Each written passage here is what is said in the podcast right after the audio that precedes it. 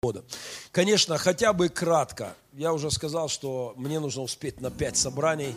У меня ровно 20, э, 25 минут, 23.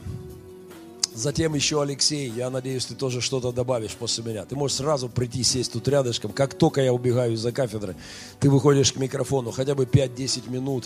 Док есть, Сергей Николаевич, есть здесь, нет? Кто еще, кто был со мной? Есть никого? Андрюха, нет? Ребята мои вчера здесь плакали, свидетельствовали. Хорошо, Алексей, хотя бы минут 10 поделишься еще своими переживаниями. Был со мной тоже все эти дни. Хорошо, очень быстро. У нас было, было целых три команды которые были с нами.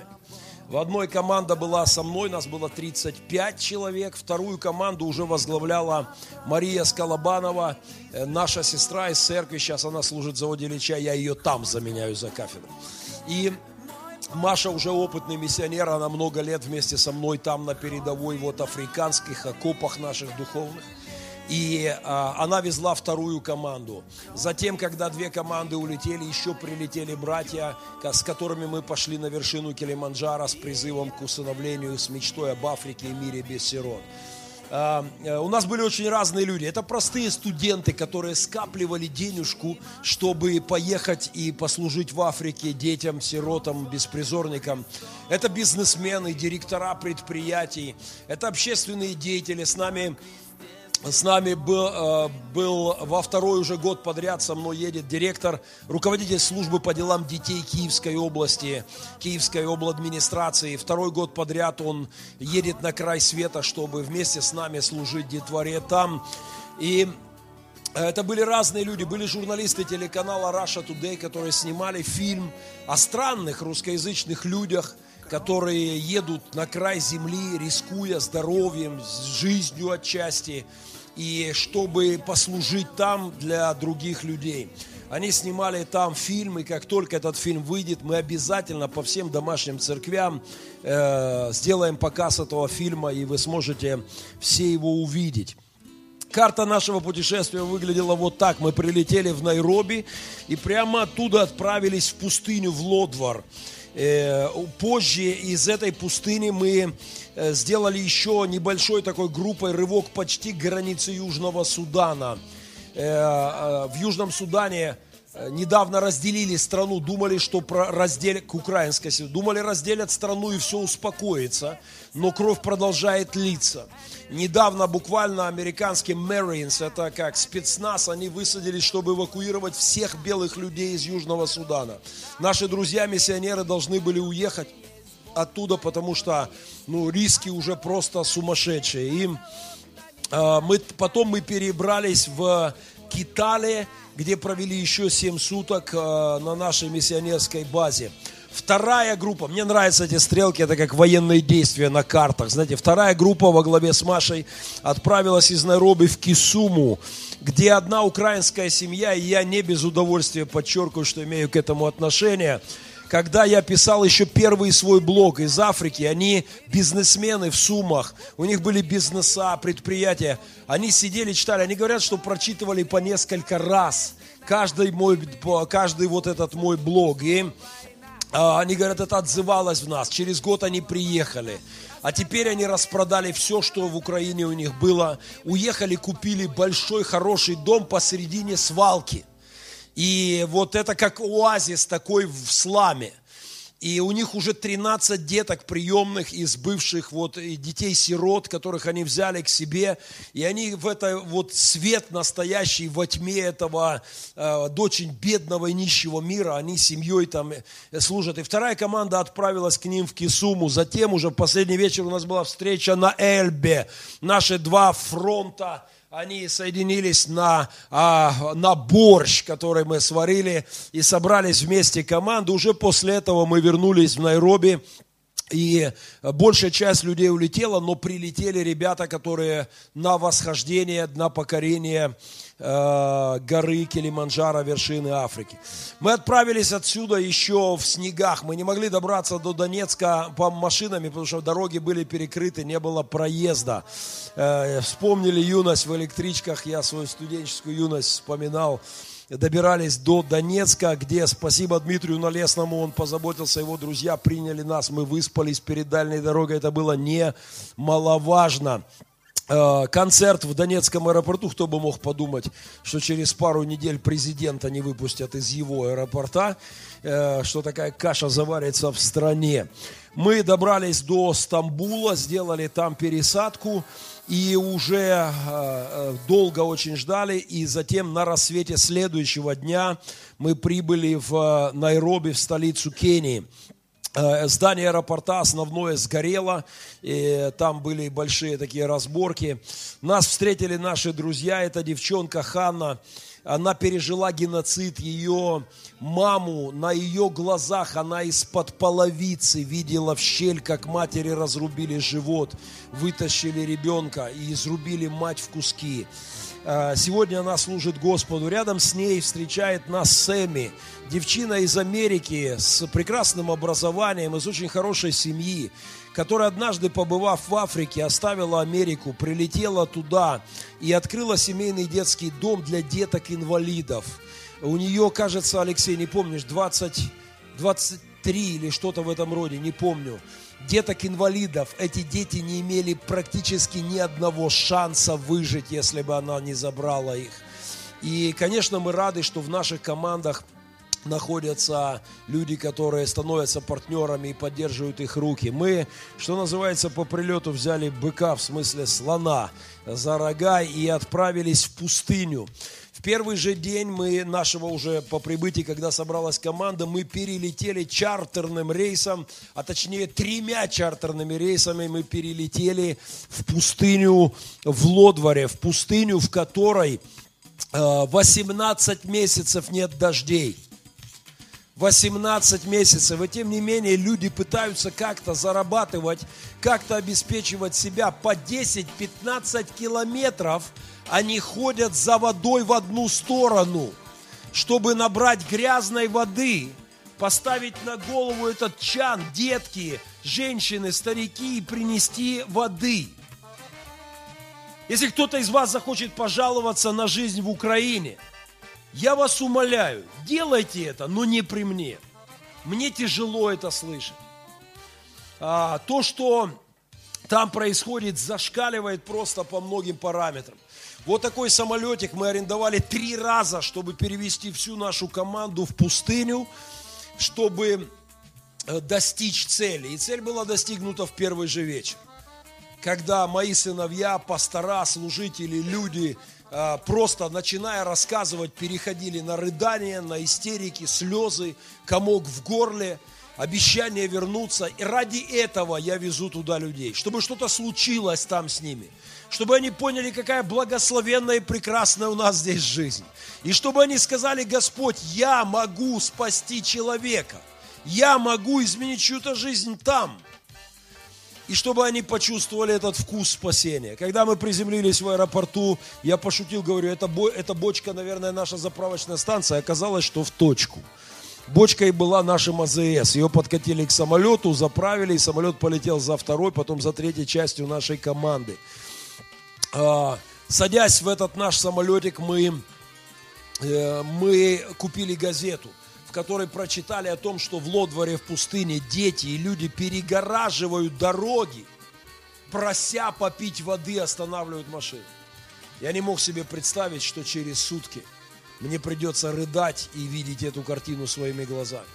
Когда на следующий день мы загрузили наши машины маисом, купленными командой, мешками с рисом и повезли, не, с таким маис, это как кукуруза наша, и повезли в детские дома в пустыне, то мне нужно было три с половиной часа ехать на 50-градусной жаре. Именно столько показывал мой термометр. И по жуткой пылюке у меня было с собой полтора литра воды. Знаете, есть картины, которые ты никогда в жизни не забудешь. Дети, которые стоят на дороге, выбегают дороги и просят тебя, дай попить. А у тебя полтора литра воды на три с половиной часа, если машина не заглохнет и не сломается в пустыне. А тогда вообще не знаешь, что делать. А, и эти полтора литра, и ты чувствуешь себя последней скотиной. Ты не можешь остановиться и просто дать попить. Знаете, эти три с половиной часа я прятал глаза от детей у дороги. Я чувствовал себя ужасно. Но на обратном пути к вечерам нам сказали, мы должны вернуться до заката, потому что там из Южного Судана появляются террористы, бандиты, грабят, убивают. Очень опасной становится дорога, когда солнце садится. И на обратном пути мы купили несколько ящиков воды в бутылках. Мы купили большие емкости, залили водой. Просто останавливались и давали детям воды. Нужно было видеть эту радость. От, просто от бутылки чистой воды. Нам пришлось пользоваться Э, кремами альпинистскими, потому что очень э, жаркое солнце.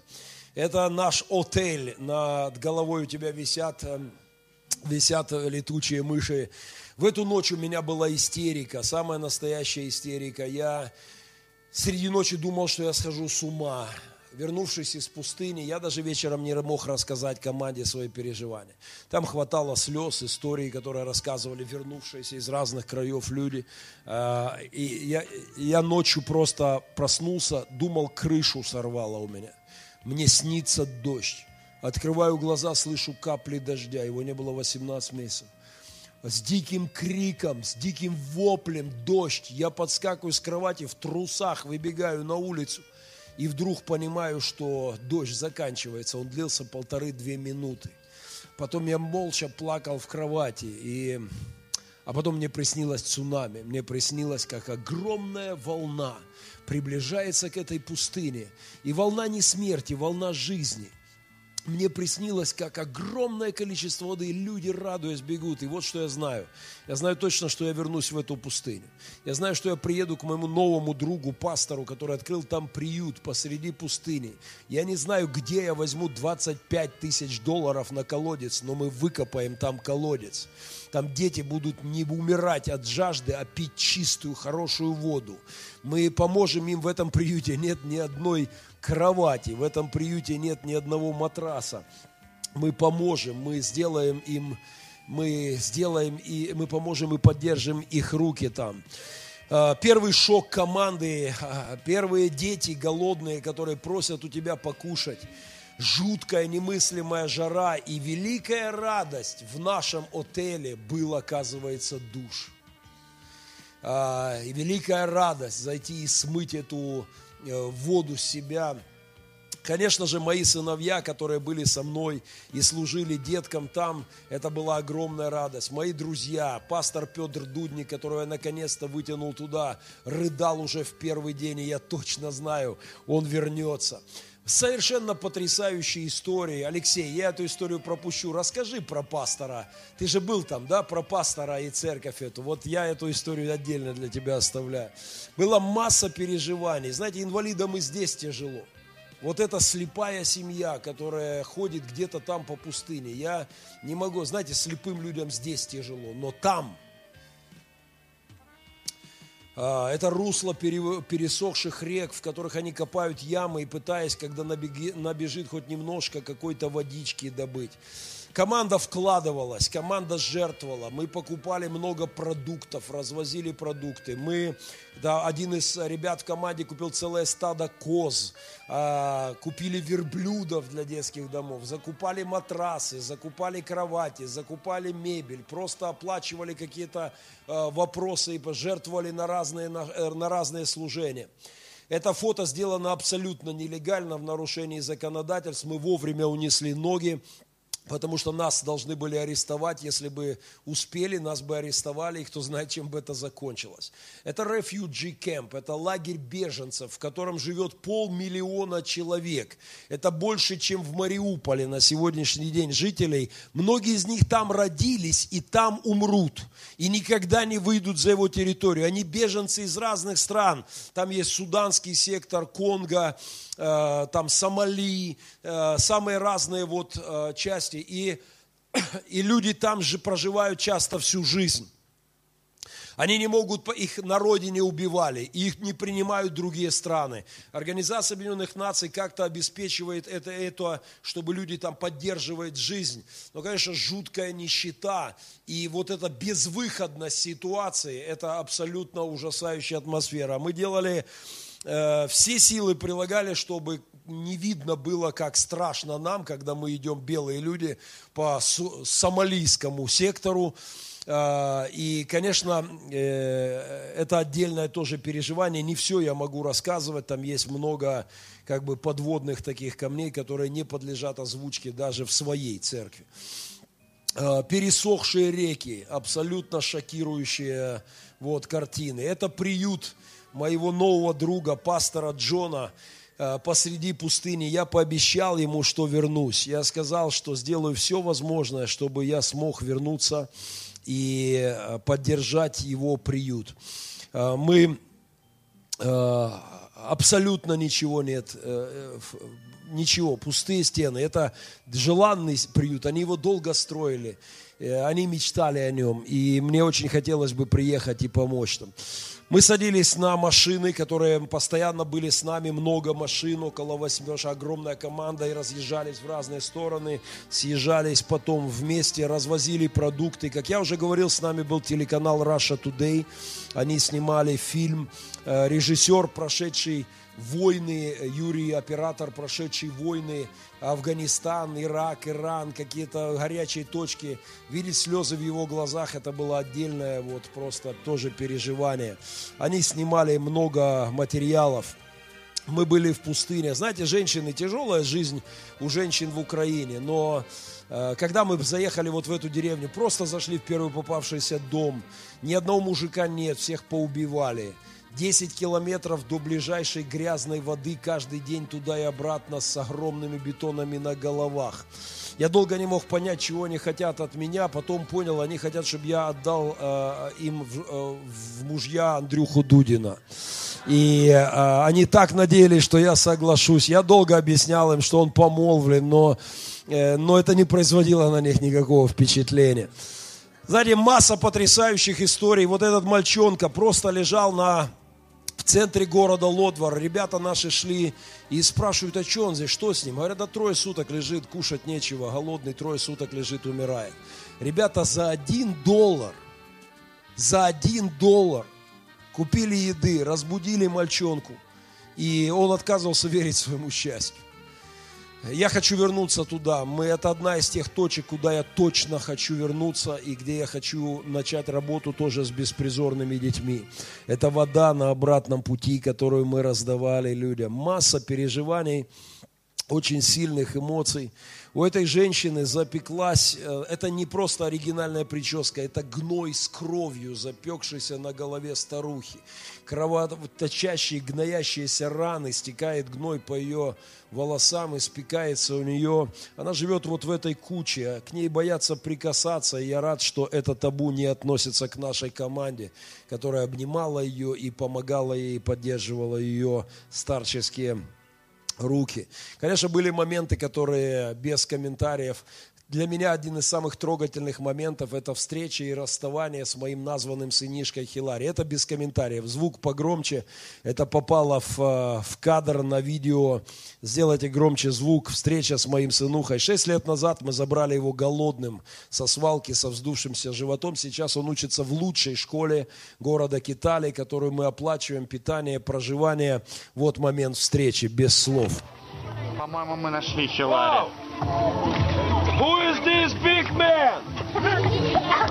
Who is this big man? Come on! Let's see. У нас была отдельная радость. Он познакомился наконец-то спустя 6 лет со своими братьями, сводными братьями. Ребята провели много времени с Хилари. Он впервые видел дома, впервые катался на эскалаторе. Мы забрали его в Найроби на обратном пути. Он был с нами. И он, он видел животных на обратном пути. Мы завозили в национальный парк. И это было переживание. Было очень много переживаний. Мы вот так ходят на собрания армия спасения со знаменами и песнями на горе Маунт Элган. Там не так давно была резня, была война. Вот он источник воды, к которому многие идут часами. Чтобы просто прийти туда. На горе Маунт Элган с водой попроще, там водопады, но это очень далеко от пустыни, где мы были, это уже другая часть Кении. Мы были в нашем партнерском приюте Гилгал, где мне вручили медаль, и, наверное, я не знаю, Алексей, 20, 30, 50 раз говорили слова благодарности. Спасибо, пастор Геннадий, спасибо Пилигриму, спасибо церкви за то, что вы с нами, потому что мы очень много сделали, за то немногое, что мы могли делать, для них колоссально. Э, шесть лет этому приюту. Сейчас мои друзья, которых я туда привез, купили им еще участок земли. Еще одни мои друзья построили там колодец. Э, мы ездили в ночные рейды и вытягивали детвору из подвалов прямо с улиц. И было с этим много. Вот этот кадр, когда дети рядом со свиньями на свалке – кто-то сказал мне, пастор, посмотри, и прямо рядом с детьми лежат в рядок свиньи. И у свиней есть хозяин, и есть тот, кто о них заботится. А, я не знаю, может быть в мае, может, но не позже осени. Я вернусь туда, мы начнем там ночлежку. Уже есть мои друзья, которые готовы действовать в этом направлении совместно. И мы будем это делать. Мои сынухи вместе с командой проводили медицинские клиники, мы оплачивали медицинские выезды бригад.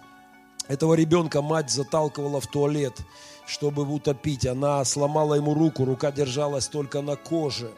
И его вытащили оттуда и один из моих прием, э, один из моих друзей, Петр Дудник, стал для него названным отцом. Он взял на себя все расходы по его лечению и все расходы по его обучению. Если мальчик выживет, то у него будет батька Музунгу, бледнолицый пастор, который обещал к нему вернуться. А, огромное количество историй. Алексей, расскажи про матрасы. Пожалуйста, расскажи про матрасы, я не успею. И ты видел самую яркую часть этого, я нет. Ночные рейды, мы раздавали одеяло для детворы на улицах. Это мой друг Питер Логин, который э, умудряется вот в таком состоянии обеспечивать свою семью, как-то подрабатывать на кусок хлеба и даже обучать своих детей в школу. В школе. Кто скажет, кто, э, что у нас тяжело жить в стране, э, не при мне, пожалуйста. Не при мне, пожалуйста. Эту историю хоть коротко, но я расскажу напоследок. Когда я уезжал, Ай, я... Одни молодые люди, сидящие здесь недалеко от меня, подошли ко мне и сказали, пастор, вот 850 долларов. Мы собирали их, сделай что-то за эти деньги. Может быть, кого-то забери с улицы, пусть чья-то жизнь изменится. Мы приехали, я уже потратил все свои в первые же дни, залез во все карточки, жене не говорите, все там, все свои кредитную линию, всю свою с банки выгреб. И но ко мне подвели детей, гниющих заживо. У них просто гниют, они червяки прямо в ранах. Сынухи мои, когда обрабатывали, говорят, там черви же шевелятся прямо в детях. Пять деток. Прекрасная семья. Отец, отец сделал своими руками гитару и, и, и играет в прославление. Андрюха Дудин не смог играть на этой гитаре, несмотря на свою консерваторию э, у них нет своего дома. Они живут в каком-то сарае, в котором все этими червяками, клещами изъедено. И у них нет вообще ни земли, ни дома. И я сказал, ребята, окей, у меня есть деньги от одной семьи из моей церкви. Я хочу оплатить э, лечение. Вот вам 50 долларов я дал им, чтобы они добрались в госпиталь. Оплатил дорогу в госпиталь и назад. И сказал, пожалуйста, дайте мне результат. Сколько будет стоить, чтобы вылечить детей. Через два дня мне сообщили сумму вылечить детей будет стоить очень дорого, пастор. Это большие деньги. Говорю, сколько? 800 долларов. Такое ощущение, что где-то там в небесах Господь рассчитывал на эту семью из нашей церкви, на то, что они соберут эти деньги. Я сказал, у меня есть, эта сумма у меня есть, Бог предусмотрел, мы вылечим детей. Но была проблема, вылечим, и что дальше, если они вернутся назад? Мои друзья из команды сказали, мы покупаем им дом. Они, это не, не дворец наш, это не наши дворцы, это не наши благословенные хрущевки. Это всего лишь маленький глиняный домик. Но кто-то сказал, я покупаю туда мебель и новые матрасы, у детей будут кроватки и матрасы. Один из друзей сказал, а я хочу купить, чтобы в это, у этого дома был большой участок земли, чтобы они могли сами делать, производить там продукты и кормить семью. Они купили участок, покупают сейчас через пастора участок 100 на 50 метров. Это огромадный участок. Когда мы с Петром пришли к этой семье и сказали, брат, ты уже слышал про новый дом, будет новый дом? Он слушает нас и говорит, о да, аллилуйя, и показывает в небо, у нас будет новый дом. Петр расхохотался, говорит, брат, на небе тоже будет новый дом, но у тебя будет еще и на земле. А, дети сейчас в госпитале, их вылечат и вернут в... А Стас показывает, я должен уехать. Последняя минута, последняя минута. Просто минута, просто минута. Понеслись. И я не могу вас лишить удовольствия и не показать вам выступление Донбасского народного хора. У нас было много веселого было много веселого. Это мой сынуха со своими друзьями, которых мы вытащили со свалки. Они, э, вот, э, вот слушайте, звук громко, быстро, 5 секунд. Миша Кёре из